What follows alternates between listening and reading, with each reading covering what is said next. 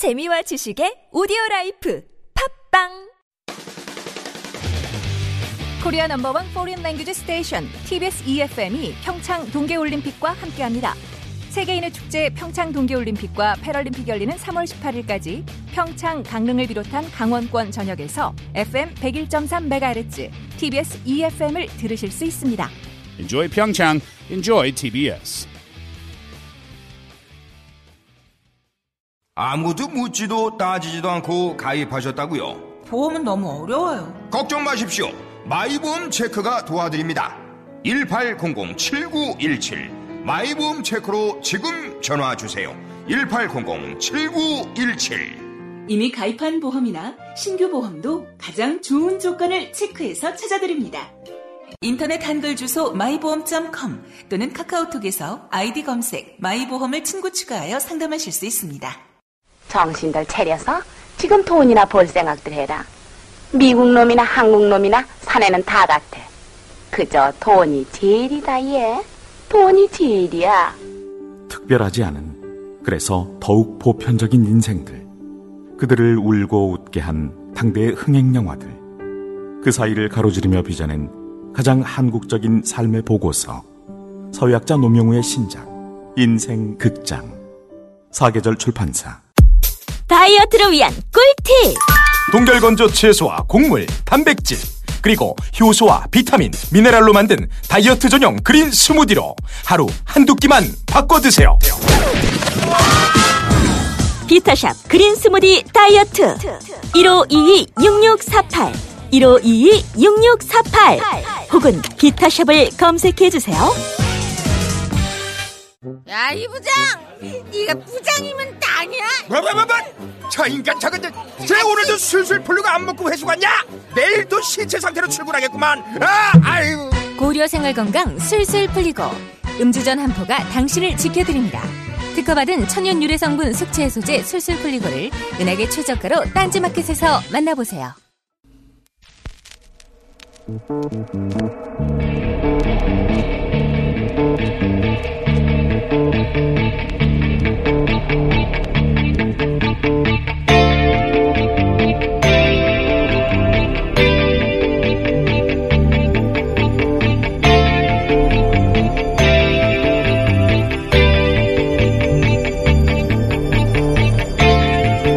안녕하세요. 김원준입니다.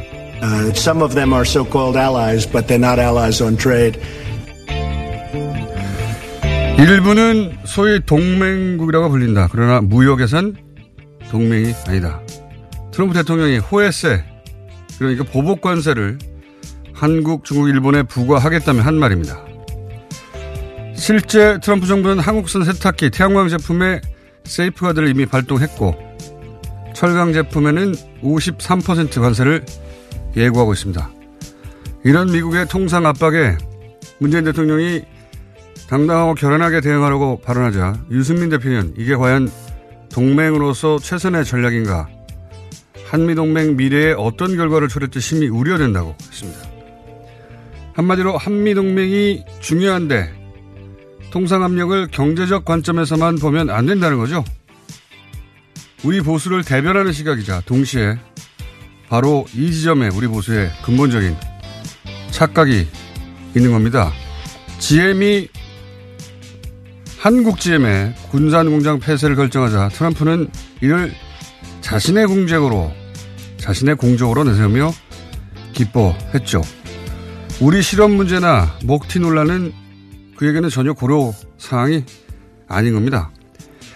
애초부터 미국 이익을 노골적으로 챙기는 트럼프는 올해 중간 선거에서 자신의 지지 기반인 철강, 자동차 산업 밀집 지역의 표심을 얻기 위해 더더욱 이런 동맹 따위 개나주란 태도로 일관하고 있습니다. 그러니까 이게 과연 동맹으로서 최선의 전략인가 하는 질문은 우리 정부가 아니라 미국이 해야 하는 겁니다. 상대는 무역에서는 동맹이 아니라는데 우리만 동맹이라며 스스로 어떤 손해를 감수할지 먼저 먼저 따지고 앉아 있는 거죠. 이런 걸 안보이시라고 쓰고 노예근성이라고 읽는다. 김호준 생각이었습니다.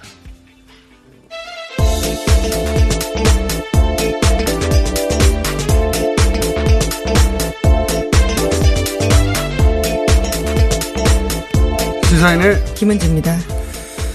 자, 어, 이 경제 통상 압박 관련 뉴스가 계속 나와요, 그죠? 네. 네, 워낙 큰 이슈이기도 한데요. 미국 쪽에서 또 몰아붙이고도 있습니다. 몰아붙이고 있고, 어, 근데 이제 이런 통상 압력이 나온 이유를 두고 결국은, 어, 미국 내 올해 11월 달에 중간선거가 있거든요. 트럼프 대통령이, 어, 이 선거에서 네, 지금 큰일 나거든요. 네. 그렇습니다. 하원 의원 전원과 상원 의원 3분의 1을 선출하게 되는 자리라서요. 앞으로의 대선 국면에서도 굉장히 중요한 선거입니다. 잠시 후에 저희가 이제 미국의 어, 시민참여센터 김동석 상미이사 연결해서 미국에서 바라보는 이 선거의 어떤 역할이라든가 또는 어, 왜 이렇게까지 하는지에 대해서 어, 저희가 민의로 연결하긴 할 텐데 이 트럼프는 자신의 재임을 위해서 한국이 동맹이란 점은 적어도 어, 장사에 있어서는 고려 대상이 아니다. 뭐 이렇게 나오고 있거든요. 어, 그러니까 저는 이렇게 봅니다. 우리 보수는 한미 동맹이 있는데 어떻게 저쪽에서 저런 요구를 한다고 세게 나갈 수가 있냐 이거 아니에요. 근데 트럼프는 거꾸로 해요.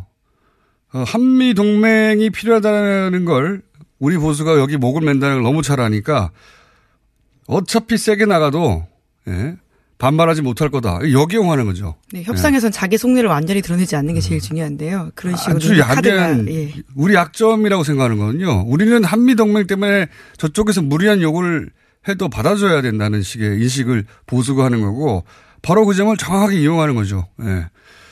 한미 동맹인데 저쪽은 뭐 자기들끼리 동맹이라고 어, 물렁물렁하게 나올 테니까 그걸 이용해서 세게 나가자. 예.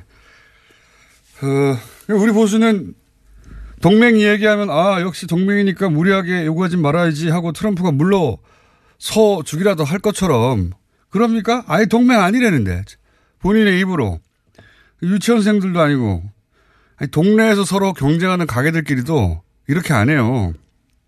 이런 태도는 어 형님은 우리를 그냥 드십시오. 이 이상 이하도 아무것도 아닌 거죠. 트럼프로서는 뭐 거저먹는 거죠. 아무 말도 안 했는데도. 네, 미국 내에서도 비판이 꽤 있다고 하는데요. 맨큐의 경제학으로 유명한 맨큐 하버드 교수도 이에 대해서 비판하고 있다고 합니다. 자유무역에 대해서요. 우리 보수가 흔히 뭐 냉정한 국제 현실을 바라보라느니 뭐 어목한 국제 정치를 바라보라니 하는데 미국 얘기가 나오면 그냥 동맹인데 어찌 미국 같아 감히 싫은 소리를 하냐 이런 태도만 몇십 년치 하니까 얼마나 장사하기 쉽습니까 미국으로서는 그러면서 이거를 북한 문제로 미국 심기를 불편하게 만들어서 미국이 그런다는 아주 바보 같은 노예근성 논리를 연결을 해요. 뭐 그러면서 이제 정부가 무능하다고 말하고 싶은 거겠죠. 어, 이런 게 노예근성입니다. 자, 이거 잠시 후에 또 한번 짚어보기로 하고요. 첫 번째 뉴스는 뭔가요? 네, 삼성의 다스 소송비 대납 관련한 새로운 소식이 또 나왔습니다. 오늘 아침 중앙일보 보도인데요. 이명박 전 대통령이 2009년 초 청와대에서 당시 미국 대형 로펌 에이킨 건프 소속 김석환 변호사를 여러 차례 만난 정황이 포착됐다고 합니다. 김백준 전 청와대 총무기획관의 진술이라고 하는데요. 검찰은 현재 이 경위에 대해서 집중 수사 중이라고 합니다. 네, 이 대납에 관해서는 아, 굉장히 재밌습니다. 이 사건 자체가. 네, 심지어 청와대에서까지 만났다라는 건데요. 소송하기 직전에요. 네, 두 가지는 삼성이 어, 이런 거래만 했겠느냐 하는 측면에서 대단히 흥미롭고 추가 수사가 이루어지는 추가 수사의 이제 출발점이다. 그러니까 박근혜 정부 하에서의 삼성과의 거래 말고 이명박 정부 하에서의 삼성과의 거래는 뭐가 있었나 이런 걸 따져보는 출발점이 되는 점에서도 흥미롭지만 또 하나는 그 이명박 연구가로서 완벽한 사례다. 완벽한 이그샘플. 네. 보세요. 어, 다스하고는 전혀 무관하다고 했잖아요. 대통령이. 지금까지도 계속 그렇게 주장하고 있습니다. 다스하고 무관한데 이 변호사를 청와대에 불러서 왜 만납니까? 그것도 말이 안 되죠. 그리고 처음에 에이킨 건프, 예, 미국의 로펌이 무료 변론을 믿기로 먼저 접근해서 사기를 쳤다는 거잖아요. 네, 계속 그렇게 또 주장하고 예. 있죠. 그런데 이제 거꾸로 완전히 거꾸로 김백주 씨는 이명박 전 대통령이 먼저 삼성에 요구했다는 거 아닙니까? 이거 좀 대신내 달라고. 그것도 완전히 어 말을 뒤집는 거고요. 그리고 무료 변련이었다고 했는데 남은 돈을 받아오라고 했다는 거잖아요. 무료 변련인데 남은 돈이 어디 있습니까? 애초부터 물어보려니 아니라 삼성이 대답했다는 걸 알고 있었다는 거고 정말 하이라이트는 이 대목부터입니다. 이제 돈이 남았어요. 돈이 남았는데 받아오는 과정이 아주 이명박적이다. 이명박 연구가로서 이런 완벽한 샘플이 여기서 구체적으로 드러나 주다니. 그러니까 돈이 남은 거를 알고 김백준 씨를 삼성 이학수 부회장에 보냅니다. 이명박 대통령이. 그 돈 받아오라고. 여기서부터 웃깁니다. 생각해보세요.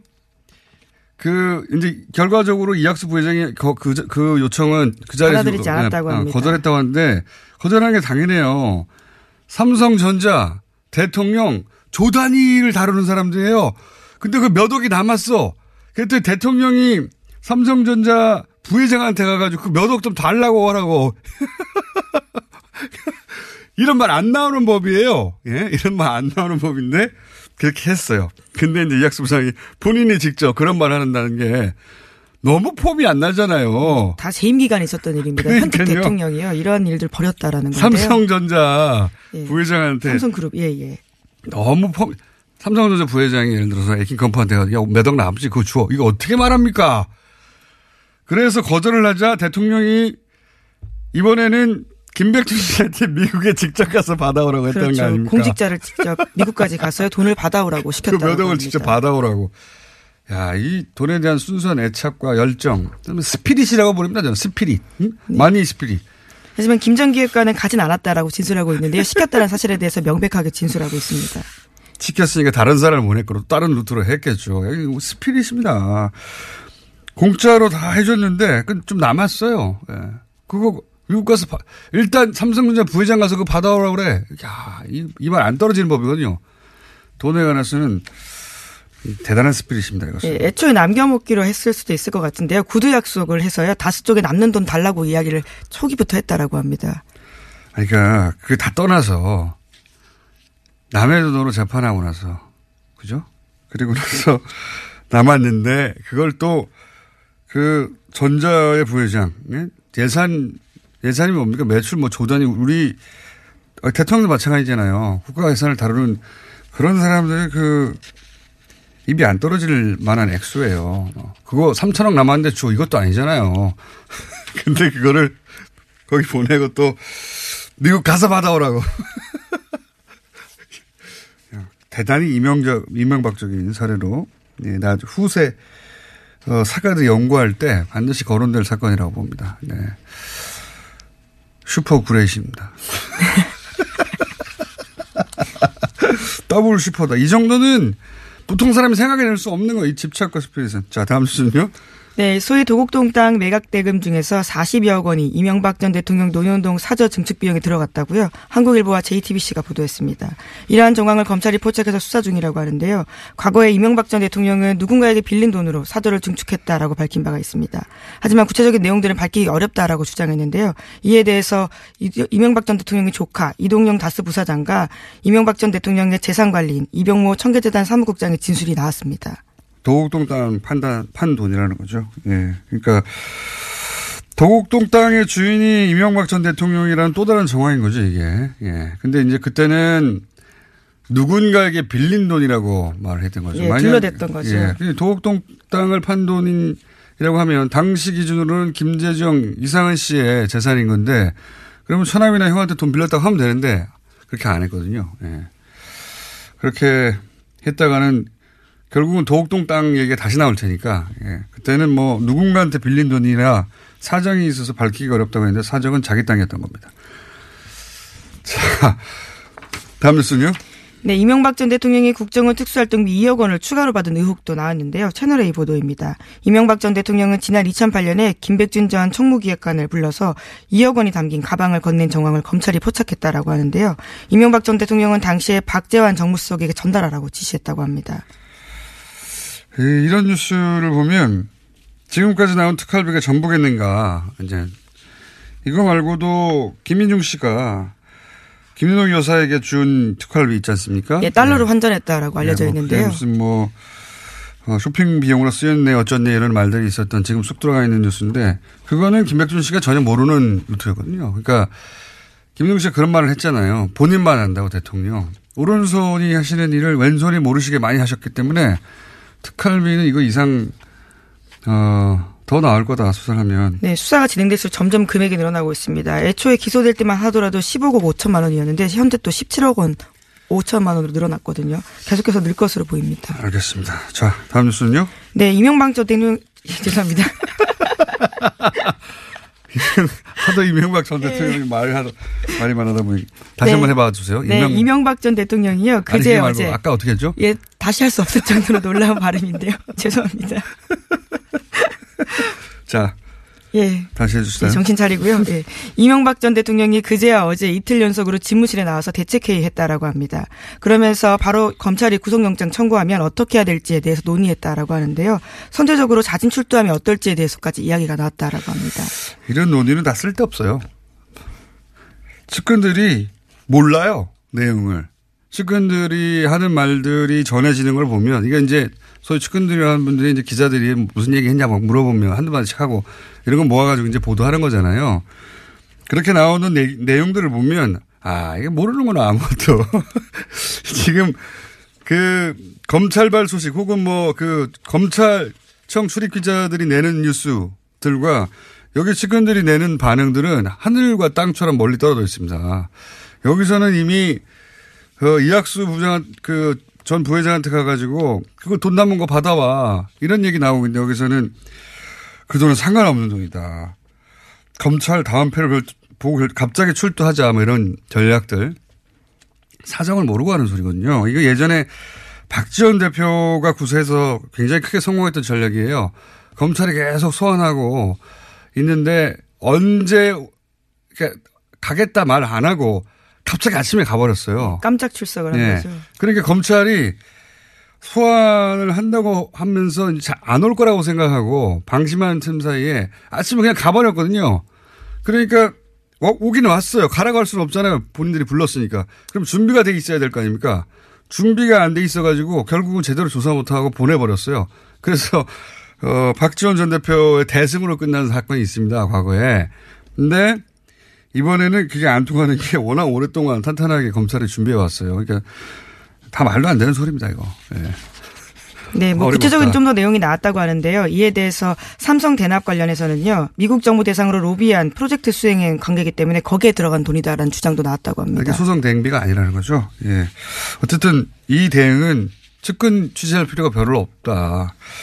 자, 하나만 더 하죠. GM 얘기가 어제 또 나왔으니까. 예? 네, GM이 어제 한국 공장의 연간 생산량을 50만 대 수준으로 유지하겠다라고 밝혔는데요. 국회에 찾아가서 밝힌 이야기입니다. 그러면서 신차 이- 두 종의 배정 계획도 밝혔는데 신제품이 만들어진다면 부평 공장과 창원 공장에 신제품 투입될 가능성이 높다라고 합니다. 이건 말이죠. GM의 철저한, 어, 양손의 떡다 주고 싶은 전략이에요. 이게 지금 일단 군산공장을 폐쇄한다 무조건. 이거 결정한 네, 거예요. 제하긴 했습니다. 네. 어제도요. 했어요. 근데 미국에서는 지금 공장을 GM이 3천억짜리 투자합니다. 여기는 다, 그니까, 여기는 다 거기다 지어요. 예. 그리고 그, 한국엔 돈 달라는 거 아닙니까? 우리가. 정부 계속- 지원을 이끌어내려고 네. 하는 건데요. 그러니까 이- 여기는 폐쇄한다고 하면서 협박을 하면서 안 그러면 떠난다?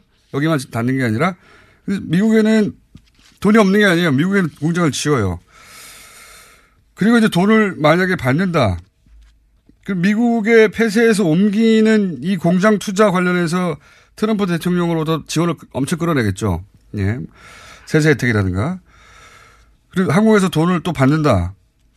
돈을 받아서 좀 이따 저는 철수할 거라고 봅니다. 한 2년 있다가. 예. 다른 나라에서도 그랬거든요. 그러니까 최대한 양쪽으로부터 돈을 끌어내는 양손의 떡 전략이다. GM이. 아주 얄밉죠. 우리 입장에서 보면. 자, 아, 여기서, 어, 말씀드렸던 미국 연결해서, 어, 미국의 이 통상 압력을 어떻게 바라봐야 될지 한번 짚어보겠습니다. 미국의 시민참여센터 김동석 상임이사 연결됐습니다. 안녕하십니까? 네, 안녕하세요, 공장장님. 네, 오랜만입니다. 저, 네네, 네. 어, 이 이제 미 트럼프의 그 통상 압력 드라이브가 미국에 있는 중간 선거 때문이다. 이러한 분석은 우리 언론에서도 이제 나오고 있긴 합니다. 그럼 우선 이 중간 선거가 왜 트럼프에게 그렇게 중요합니까?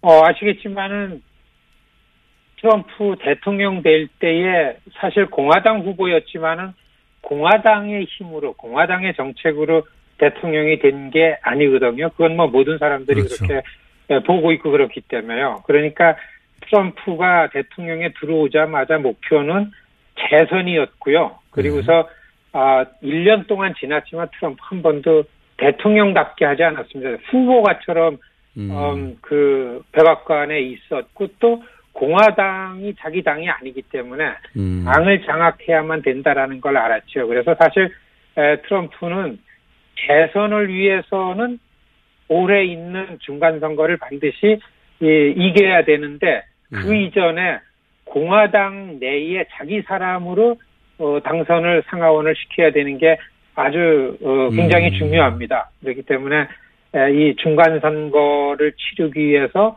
어, 트럼프는 모든 거를 지금 어, 궁리를 하고 있다 이렇게 보는 게 맞습니다. 그러니까 지금 트럼프 머리에는 본인이 재선이 돼야 되고 그리고 재선이 되기 위해서는 본인의 사람으로 어, 이번 중간 선거에 내세워서 당선을 시켜야 되고 그러지 않으면 공화당이 자신의 당이 사실상 아니어서 어떤 일도 제대로 할 수 없었던 이 국면을 돌파할 수도 없다. 뭐 이, 여기에 지금 몰두했군요. 말하자면. 그렇습니다. 트럼프 대통령 백악관에서 절반 이상의 시간을 지금 전국의 자기 사람 후보를 면담하고 면접하는 다 아, 보냈다. 그렇군요. 이런 얘기가 나오고 있습니다. 그렇군요. 그러니까 몇 월, 몇 월까지 지금 공화당의 그 연방 지역구 후보들을 결정해야 되죠? 지금 그 공화당 그 트럼프 대책반에서는 6월, 아, 올해 6월. 6월까지 치러지는 공화당 각 지역 예비 선거전이 중요하다. 아하. 아, 그래서 6월 전까지 이런 후보들을 면접을 다 끝낸다. 이런 일입니다. 그렇군요. 하원 의원 전원이 바뀌는 거죠? 이번 선거를 통해서. 그렇죠. 하원 2년 임기 하원 전원이고 상원도 3분의 1이 바뀌고 그리고 또 재선을 위해서는 굉장히 중요한 플로리다, 오하이오, 펜실베니아 주지사 선거가 있습니다. 아, 트럼프한테는 뭐 굉장히 중요하죠. 그러면은 그 백악관 차원에서 이런 선거 대책반이 꾸려져 있습니까? 지난 11월 말 아, 지난해 진작부터. 선거 치르고 나서 정치 전략국 뭐 이런 어, 선거 어, 캠페인인 걸 국, 국으로 만들었습니다. 빌 스테피언이라는 아주 아주 아주 영악스러운 그 캠페인 전문가를 국장으로 임명해서 음. 일주일에 한 번씩 대통령이 이 사람하고 독대하면서 보고를 받습니다. 그렇군요. 지난 11월에 이미 만들어졌고 그리고 어, 올해 6월까지는 공화당 후보로 자기 사람이 예비 선거에서 이기도록 만들어야 되고 그래서 매주 독도에 가면 이 대책반을 굴리고 있다. 뭐 이런 상황이군요. 야, 이런 건 제대로 보도가 안 돼서 저희가 잘 몰랐는데. 근데 만약에 만약에 트럼프가 이 중간 선거가 자기 뜻대로 안 됐다. 그러면 어떻게 되길래 이렇게까지 신경을 쓰고 있는 겁니까? 이게 중요한데요. 네. 만일에 올 지난 트럼프 집권 하자마자 아, 뉴스에 탄핵이란 얘기가 많이 나왔었습니다. 그렇죠. 예. 이게 가능하려면 야당이 상하원 다수당이 돼야 됩니다. 한국은 탄핵의 결정을 헌법재판소가 하지만 예. 미국은 의회에서 하게 됩니다. 그렇죠. 하원에서 통과되면 상원에서 결정을 하는데 이게 야당이 아니라 여당이 다 다수당이기 때문에 만일에 민주당인 야당이 다수당이었으면 이거를 결행하는 시작을 했을 겁니다. 그래서 음. 민주당도 가능하지 않기 때문에 얘기를 안 했으니까 중간 선거에서 다수당의 지위를 뺏기면 트럼프는 어, 정치 생명의 절대 절명의 위기가 오죠.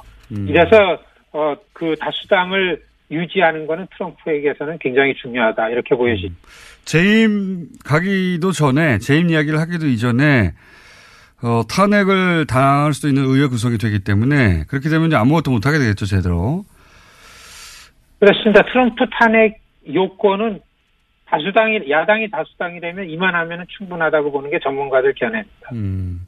그리고 뭐 최근에 뭐 러시아 스캔들이라든가 이런 것도 이제 막기가 어려워지겠죠 당연히. 그렇습니다. 네. 그래서 이제 트럼프가 본인을 당선시켜 준 지지층, 뭐, 러스트벨트라고 하는 몰락한 과거의 산업지대 그, 그 지대 자동차하고 철강 뭐 산업 지역이죠. 그 지역의 유권자들을 바라보며 이렇게 통상 압력, 철강 갑자기 관세 높이고 이런 전략을 펼치는 거다. 이런 분석이 그러면 결국은 중간 선거용이다. 이렇게 보면 보는 게 맞는 거네요. 그렇습니다. 뭐 그 러스트벨트의 백인 노동자 저소득층들 예. 상식적으로 보면 민주당 지지자들 같지만은 지난 선거를 통해서 절대 그렇지 않다라는 거를 트럼프가 본 거죠. 예. 어, 뭐, 펜실베니아, 오하이오, 미시건, 위스콘신, 일리노이, 인디애나, 아이오와 뭐 이런 지역들은 아주 명확합니다. 철강과 자동차 공업 지역, 이, 여기에 에, 어려워진 백인 노동자들, 이게 지난 1년 동안 자기가 하는 정치에 대해서 점점 확대되고 공고화됐다라는 거를 알게 됐습니다. 트럼프가요. 그렇군요. 점점 이러한 선거 전략은 강, 강화되고 공격적이 될 거라고 봅니다. 이게, 이게 이제 그렇게 연결하면 딱 들어맞네요. 그러니까 GM이 그 공, 공장을 폐쇄하고 미국으로 돌아가려고 하는 것도 뭐 트럼프 정부에서 이- 이거 봐라 GM도 돌아왔다라고 하면서 이제 GM 쪽에다가 아마 무슨 큰 혜택을 약속하거나 그런 게 있었을 법하고 그리고 철강에 이렇게 크게 관세를 우리한테 부여하겠다고 하는 것도 높게 동맹 아니다. 어? 장사하는 동맹 아니다라고 말까지 하면서 하는 거 보면 결국 딱 이 지역을 노리고 지금 나오는 통상 압력이네, 그죠? 그렇습니다. 일반적으로 동맹이라고 하면은 한국 쪽에서 볼 때는 안보라는 걸 떠올리고 동맹인데 예. 이저 트럼프는 대통령 후보 때서부터 이야기를 해왔고 맞습니다. 그리고 그러한 입장은 지금까지 변화되지 않았기 때문에 통상과 외교 관련한 거는 어, 따로 생각하는 건 분명하고 그리고 국내 정치 미국 내 선거에 관해서는 외교 안보라는 건 큰 영향이 아니고 통상 경제 이것이 큰 영향을 미치기 때문에 이렇게 분리해서 보는 것이 맞다 아, 이렇게 생각이 되죠. 미국 미국인들에게는 사실은 뭐 먹고 사는 문제니까요. 통 뭐 통상 외교 뭐 이런 통상 무역 이런 얘기가 예, 미국인들에게는 그래서 우리 동네가 잘 먹고 잘 살수 있냐 아니냐의 문제니까 국내 문제다 이렇게 말씀하시는 건데 근데 이제 한국 언론에서는 이게 이제 그 어, 북한 핵 위협이 있고 그리고 우리가 소위 동맹 국가인데 미국이 이렇게 요구한다고 해서 그 뜻을 거슬리면 안 된다. 혹은 뭐 우리가 미국 심기를 건드렸기 때문에 미국이 이렇게 통상 압력을 가하는 거다. 이런 식으로 이제 해석 보수 언론들이 그렇게 합니다. 그렇게 해석하거든요. 이 해석들은 어떻게 보십니까? 저는 좀 다르게 보는데요. 그 트럼프가 통상 문제에 있어서 한국, 일본, 중국을 공격하고 그런 측면에서는 절대 관용이 없다. 미국 이익을 추구하겠다라는 거는 뭐 2년 전 처음서부터 지금까지 변화된 게 없습니다. 갑작스러운 일이 아니기 때문에 최근에 올림픽이나 뭐 이런 어, 분위기 속에서 남북 간의 문제 때문에 이런 것 같지는 않고요. 더구나 그렇다 그러면은 어 그래도 가장 중요한 거는 정상 간의 신뢰 속에서 갖는 관계인데 외 안보 측면에서 한국과 미국 정상 간의 관계에는 어, 별 변화가 없고 문재인 대통령이 북한과의 대화한다라는 거를 본인이 좀 하는 걸 미국에게 양해 구한 거에 관해서 약속은 트럼프 대통령이 계속 지키고 있어 보여지는 게 맞다고 봅니다. 한마디로 이제 이게 미국 유권자 입장에서 이제 트럼프의 행동을 봐야 그게 이해가 되는데 예, 우리 보수는 이제 국내 정치적 상황에서만 이 사안을 봐서 그렇게 해석하는 거다. 이렇게 요약하면 되겠네요. 그렇습니다. 미국의 권력 흐름은 미국의 눈으로, 미국의 시민, 유권자 눈으로 보는 것이 정확하게 보고 전망할 수 있다. 이거를 좀 주장하고 싶습니다. 알겠습니다. 오늘 말씀 감사합니다. 네, 안녕히 계십시오. 네, 지금까지 미국 시민참여센터의 김동석 상임, 상임 이사였습니다. 자, 김현지 기자도 안녕. 네, 감사합니다. 김은지였습니다. 혼자 먹고 싶다. 지금도 고기를 먹고 있지만 더 간절히 먹고 싶다. 젠장, 삼겹살은 왜 이렇게 비싼 거야? 캠핑을 왔다. 싸구려 냉동 삼겹살에서 질질 물이 흐르고 있다. 젠장, 도대체 왜 싸고 맛있는 고기는 없는 거야? 모두가 반한 최고급 수입육 어준 미트 300g 소포장으로 더욱 편리한 어준 미트. 인터넷에서 어준 미트를 검색하세요. 미치도록 싸고 싶다. 빅동의 추억. 미국 찬사랑! 미궁 장사랑 대표이사 성석진입니다. 많은 청취자분들께서 저희 제품 구매해 주시고 입소문도 내어 주신 말 그대로 팟캐스트가 업어 키운 미궁 장사랑입니다. 진심으로 감사드립니다. 그 마음 잊지 않고 저와 직원분들 모두 팟캐스트가 지향하는 가치를 실천하고 좋은 제품, 착한 회사, 즐거운 일터 만들어 가겠습니다.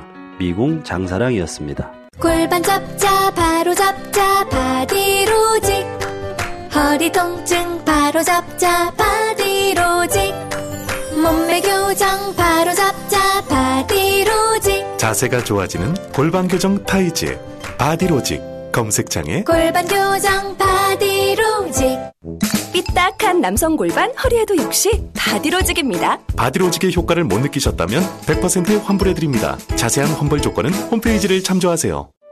이거 차량용 핸드폰 거치대야? 응, 조인트라고 투힘에서 새로 나왔는데 얼마나 편한지 몰라. 동생은 인터넷 강의 볼 때 태블릿 거치대로 쓰고 우리 엄마는 요리할 때 레시피 보는 용도로 쓰기도 해. 조인트라고? 응, 우리 아빠는 골프 스윙 연습할 때도 셀카 거치대로 쓰시던걸? 그러면 나도 헬스 할 때 셀카 거치대로 쓸 수 있겠네. one, two, three 할 때 two, 힘 세다 할 때 힘, 투, 힘.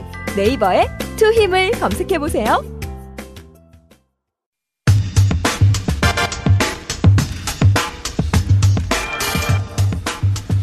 이명박 전 대통령을 향한 검찰 수사는 점점 조여오는데 여전히 이명박 전 대통령은 모든 혐의를 부인하고 있죠. 요 이야기, 예. 제가 풍문하라고 부르는 분입니다. 정두원 전 의원 모시고 이야기 나눠보겠습니다. 안녕하십니까. 안녕하세요. 예.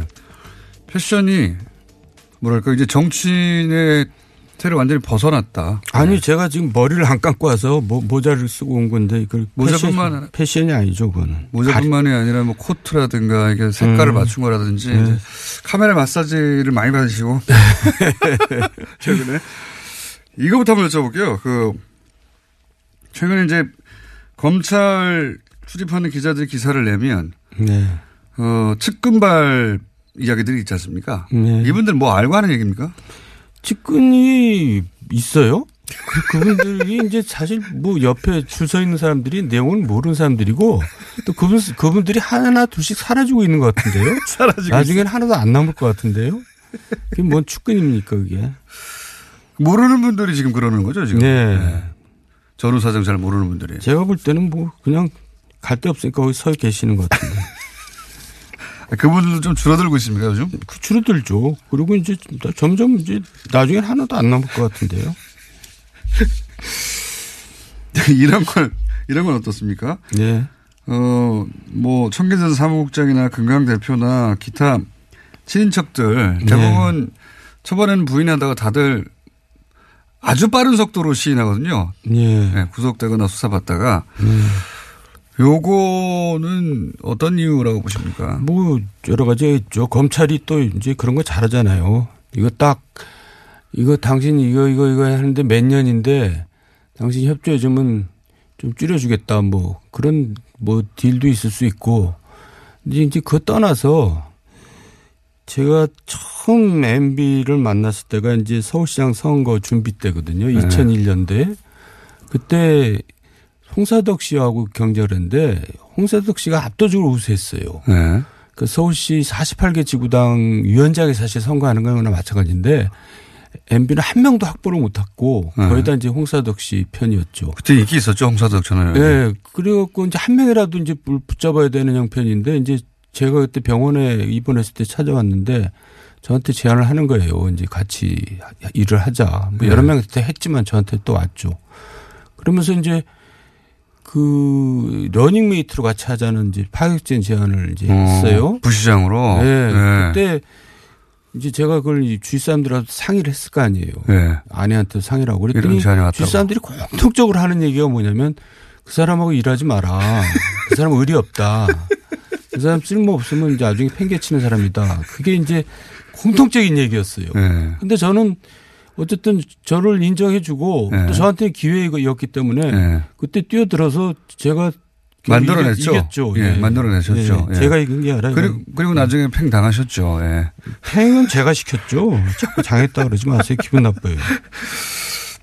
그, 그러니까 네. 이분들도 그렇게 쓰고 어, 버림을 아니 그러니까 이제 인간관계에 있어서 아, 인간관계에 사람이 있어서. 지내다 보면은 존경심도 들고 애정도 생기잖아요. 네, 지켜주고 근데 싶다는 마- 네, 그런 들고. 마음이 안 생긴다는 얘기죠. 그렇군요. 네, 너무나 이제 계산적이라는 얘기죠.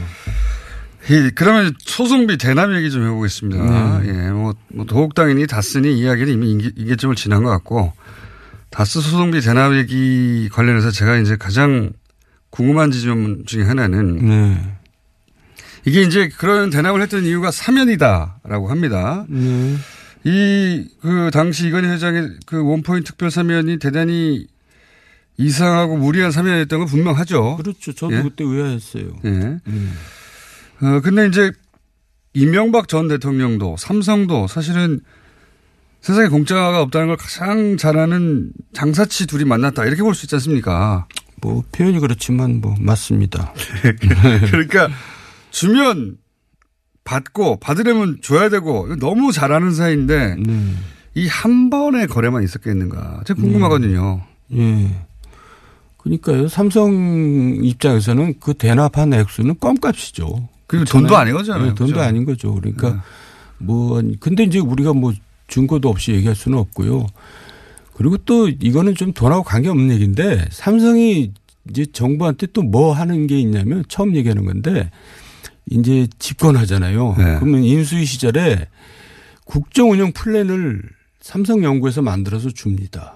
아하. 그러니까 여야 가리지 않고 진보 보수 가리지 않고 아니 네. 이저 집권당 집권당한테. 대통령 후보한테 예, 후보한테. 어, 그 비서실에 갖다 줍니다. 그러니까 음. 굉장히 작업을 잘하잖아요. 이 삼성연구소 우수한 인- 인재들 인재들이 많죠. 예, 그래가지고 집권 5년 동안 어떻게 국정을 운영할 것인지를 연도별로 또 아이템별로 쫙 분야별로 정리를 해서 주거든요. 지금 대통령 후보 측 혹은 뭐 대통령 당선인 측에서는 이제 인수위 꾸리는데 거기 네. 이미 진작부터 준비돼 있던. 근데 플랜을. 사실 그런 준비가 잘 안 돼 있어요. 솔직히 말해서. 정치권에서는 오히려. 네, 우리가 네. 이제 그거 준비한다고 했는데 그 MB 때도 그 선거 치느라고 정신이 없으니까 그렇죠. 관심이 없어요. 그 허업직업 당선돼서 이제 허업직업 뭐저 네. 그런 거 이제 준비하는데 삼성에서 쫙 멋있게 음. 만들어다 주니까 일단 그게 참고가 당연히 되죠. 음. 근데 그 내용이 삼성한테 불리한 내용은 없겠, 없을 거 아니에요. 근데 그게 내가 볼 때는 MB 때만 아니라 뭐 이전 정권에도 다 그렇게 오랫동안 해왔던 그러거든요. 거겠죠. 그걸 그렇죠. 받아들이냐 아니냐의 문제죠. 네, 근데 하여간 그런 식의 일도 하니까 뭐 네. 또 삼성이 뭐 여러 가지 일을 하겠죠. 그리고 아. 이제 그 어떤 정권에 실세가 있으면 실세 관리를 하고 그러죠. 근데 왜 저는 관리를 안 했는지 모르겠어요. 서운해요. 관리해 봐야. 아, 관리에 도움이 안 되는 인간이다. 어디로 튈지 모른다. 네. 이 사면 말고도 이건 사면 4개월 뒤에 금융지주법 개정안이 통과가 됐어요. 이게 뭐냐면 이제 내용상으로 따지면 삼성생명 같은 금융회사가 삼성전자 같은 비금융 회사를 거느릴 수 있도록 하는 사실은 네. 사실은 삼성을 위한 법안이라고 그때도 어, 말들이 많았고 당시도 의원님이 그때는 의- 여의도 계실 때니까 네. 뭐 들은 얘기 좀 있으실 거 아닙니까, 그죠? 아니 근데 이제 어쨌든 여야 합의로 이제 통과된 거니까 네. 그꼭그 이제 대- 청와대에서 뭐 밀어붙였다고만 할 수는 없는데 전방위로 예, 전방위로 이제 뭐 로비를 했겠죠. 네. 근데 어쨌든 저는 이제 무슨 얘기를 하고 싶냐면 대통령이 되면은 일단 첫 번째로는 나라를 한번 바로 잡아보겠다 뭐 이제 이런 생각을 해야 될 거 아니에요. 네. 근데 그런 생각도 물론 없지는 않겠지만은 이제 여러 가지 이권에 대한 관심들이 많아진 것 같아요. 제가 이제 옆에서 보니까. 네? 우리 각각가 또 그쪽에 그래서 제가 표현을 이거는 정권이 잡은 게 아니라 정권을 잡은 게 아니라 이권을 잡은 게 아니냐 그런 표현을 처음 썼는데 어, 저하고 비슷한 표현을 하셨네요. 저는 국가를 수익 모드로 삼다 그랬는데. 예, 그 같은 얘기죠. 네. 근데 어쨌든 본인들이 돈이 많은 분들이잖아요. 그러니까 기업의 신세 안 지고 본인 돈 쓰면은 정말 국정 운영을 무시무시하게 할 수 있어요. 그렇죠. 아무 눈치도 안 보고. 예, 진짜 이제 막 마음대로 칼을 휘둘릴 수가 있죠. 개혁하고 나라 네. 똑바로 잡을 수가 있죠. 근데 저 같으면 그렇게 할 텐데, 그렇죠? 그 돈 언제 다 씁니까? 어차피 있는 돈만으로도 다 못 쓰실 예, 텐데 말이죠. 근데 그분들은 절대 본전은 손을 안 대요. 본전은 손을 안 대요. 근데 그거는 이제 사실 우리 아버지 세대의 이제 어떤 공통적인 특징이기도 해요. 우리 부모님들도 돈이 신앙이었거든요. 근데 이분들도 그렇게 돈이 많으면서도 그래서 대통령까지 갔잖아요, 이제. 더 이상 갈 데도 없는데. 예, 근데 본전은 절대 손안 대고 하여간 거기다가 이제 얹히죠, 항상. 그러니까요. 근데 대통령이 월급 말고 얹힐 방법이 사실은 없어야 하는데 다른 방법이 있었던가 봐요. 하여간 뭐 기회만 있으면. 기회만 있으면 아시는 것 아시는 기회 좀 하나만 알려주고. 아니, 그 저는 이제 대통령에 대해서는 이 멀리, 멀리 있었으니까 알 수가 없고. 예. 지난번에 주변에 있는 다른, 사람들도 데, 다른 데서 얘기했지만은 이분들이 대토, 대선 끝나고 이제 한참 지나서 그때 추석 무렵에 이제 당선 축하금을 뒤늦게 받는 이제 흔적들이 있어요. 네. 의원님이 네. 저렇게 불만이 많은 건, 아, 당선 축하금을 내가 그때 안 챙겨줬구나. 이렇게 생각한 사람들이 있었던 거죠. 아니, 그, 그 직접 그렇게 저한테 얘기를 했죠. 아, 실제로? 예. 네. 아, 그때 내가 못 챙겨줘서 미안해. 이렇게. 아니, 그런 직접적인 표현은 아니고 어쨌든 이제 지- 집권해서 촛불 시인이 이렇게 여러 가지 어려움을 겪었던 것은 MB를 도와줬던 사람들이 이제 적극적으로 방어에 나섰어야 되는데 이제 그걸 무마를 이렇게 축하금을 돈을 안 줘서 그랬다고 음, 생각했군요. 뭐 이제 그런 얘기 쉽게 말해서 그걸 이제 다 응보를 해줬어요. 얼마, 얼마 그때 들어있던가요? 그러더니 가는데 뭐 차에다 뭐 실었다 그래서 뭐 사각기짝 실은 줄 알았더니 돈을 실었더라고요. 근데 그 액수는 얘기가 하긴 뭐하고. 아니, 세 보셨을 거 아닙니까? 예? 그래도, 죠 아니, 이걸 그- 안 받더라도 나를 얼마로 치느냐 궁금해서라도. 그 돈을 세 볼 필요 없잖아요. 묶음이니까. 그 덩어리에 몇 개였어요? 덩어리가 뭐 몇, 몇 1억짜리 한 10개 됐나요? 아이, 그 정도는 아니고요. 그 정도는. 다섯 개? 근데 그 당시에 이제. 세 개? 그 당시에 저 여러 기업이 반.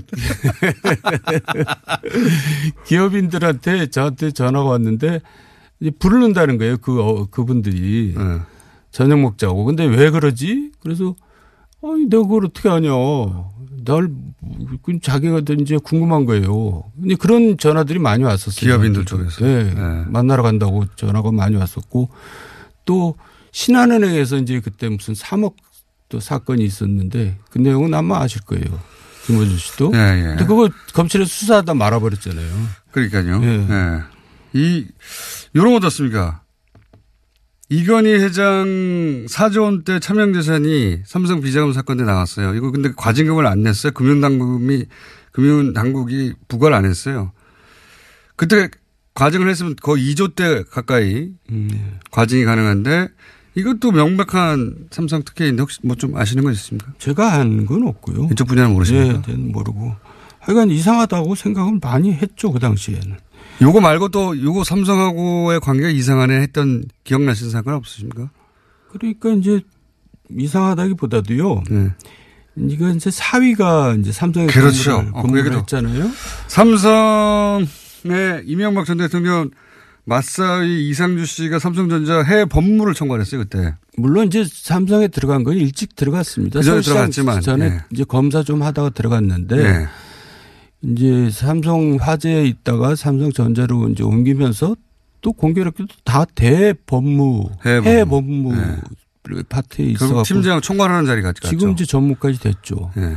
그러니까 그 공교롭게도 자리가 합리적인 의심을 하게 만드는 거죠. 이제 대납 사건인 이런 거에. 예. 그때 이 예. 자리에 있었으니까요. 예.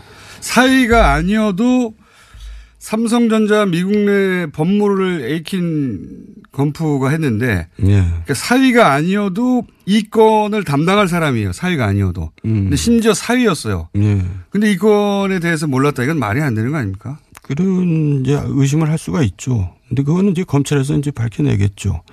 근데 어쨌든 그 근데 이제 사위가 뭐 나서서 뭐 돈을 달라 뭐 그렇게 했을 것 같지는 않고 심부름을 했을 수는 있겠죠. 음 저는 그럴 개연성은 있지 않습니까? 그리고 이제 김백준 씨가 이제 이학수 씨한테 이제 연락을 했다 그렇게 나오는데 그렇게 연락 안 합니다. 직접적으로. 공무원이 음. 그 대기업 저기 고위직하고 직접 하면 그 자국이 남기 때문에 그렇죠. 누가 이제 대신 그 매개체를 역할을 하죠. 메신저가 있었겠죠. 네, 메신저 역할을 이제 천 회장님이 했다 뭐 그런 기사가 나오길래 천신일 회장. 예. 네. 뭐 그거는 그럴 근데 이거 그 충분히 그럴 수 있다. 제가 이제- 가능성이 예. 있고. 근데 그게 그렇게 그분한테 뭐 큰 죄가 되는 건 아닌 것 같고. 근데 이제 그거보다 더 쉬운 건 예. 마사이는 청와대를 들락날락 하지 않습니까? 예. 가족이니까. 예. 근데 마침 그 삼성전자의 해외 법무를 총괄해요. 에이킨 검토하고 어차피 알아요, 잘. 어차피 그 자리에 가 있어요. 그러니까 대통령의 최순실도 차단해서 이제 활용하는 게 삼성인데 이미 자기 회사에 근무하는 그 업무에 있는 마사이가 있어요. 그걸 냅둔다는 게 더 이상한 거 아닙니까? 그리고 마사이가 이제 또 한때는 청와대 그 관저에 이제 같이 생활도 했었습니다. 저도 그런 얘기 출퇴근을. 네. 그러니까 시기가 이제 그때인지는 그거는 저 조사해봐야 네. 알겠죠. 아니, 그 가족이니까. 네. 아니 또 외롭죠. 대통령 입장에서는. 말을 쉽게 할 수도 있고 예. 이걸 거칠 필요가 없잖아요. 예. 바로 그 회사에 예. 그 자리에 있- 가 있으니까. 그리고 이제 뭔가 이렇게 직원을 할 사람이 하나 필요하다고 생각을 했겠죠. 그러니까 사위를 이제 거기다가 이제 집에 퇴근 후에 이제 얘기를 많이 나눴을 텐데 그 사위가 또 엉뚱한 직원을 해가지고 천성관 버- 검찰총장이 또 아. 낙마하는 사태가 생겼잖아요. 그거 이동관 당시 대변인이 그건 누머라고 거꾸로 얘기했었죠. 루머가 물어보지도 않은데 그렇게 대답을 뭐 했는데 근데 그러니까 사위가 영향력이 있었다고 하는 사위가 루머. 되게 그 얌전하고 순진한 친구예요. 개인 성향은. 그러니까 이제 귀가 얇고 누구 말을 하면은 그 판단을 이렇게 정확하게 하는 사람은 아니죠. 제가 이 2010년, 11년 우리 이명박 전 대통령에 대해서 본격적으로 연구를 깊숙이 시작할 때 무슨 얘기를 그때 첩보로 들었냐면 어 첩보입니다. 확인되지 않은. 근데 화- 확인해 봐야 하는 어 제가 입장이었기 때문에 예. 싱가포르에 있는 어떤 스위스 계열 은행에서 모종의 역할을 이명박 전 대통령을 위해서 하고 있다. 돈과 관련하여. 네. 이런 들었어요. 그래서 확인하러 싱가포르 가기도 갔었어요. 제가. 주진우 기자하고 둘이서.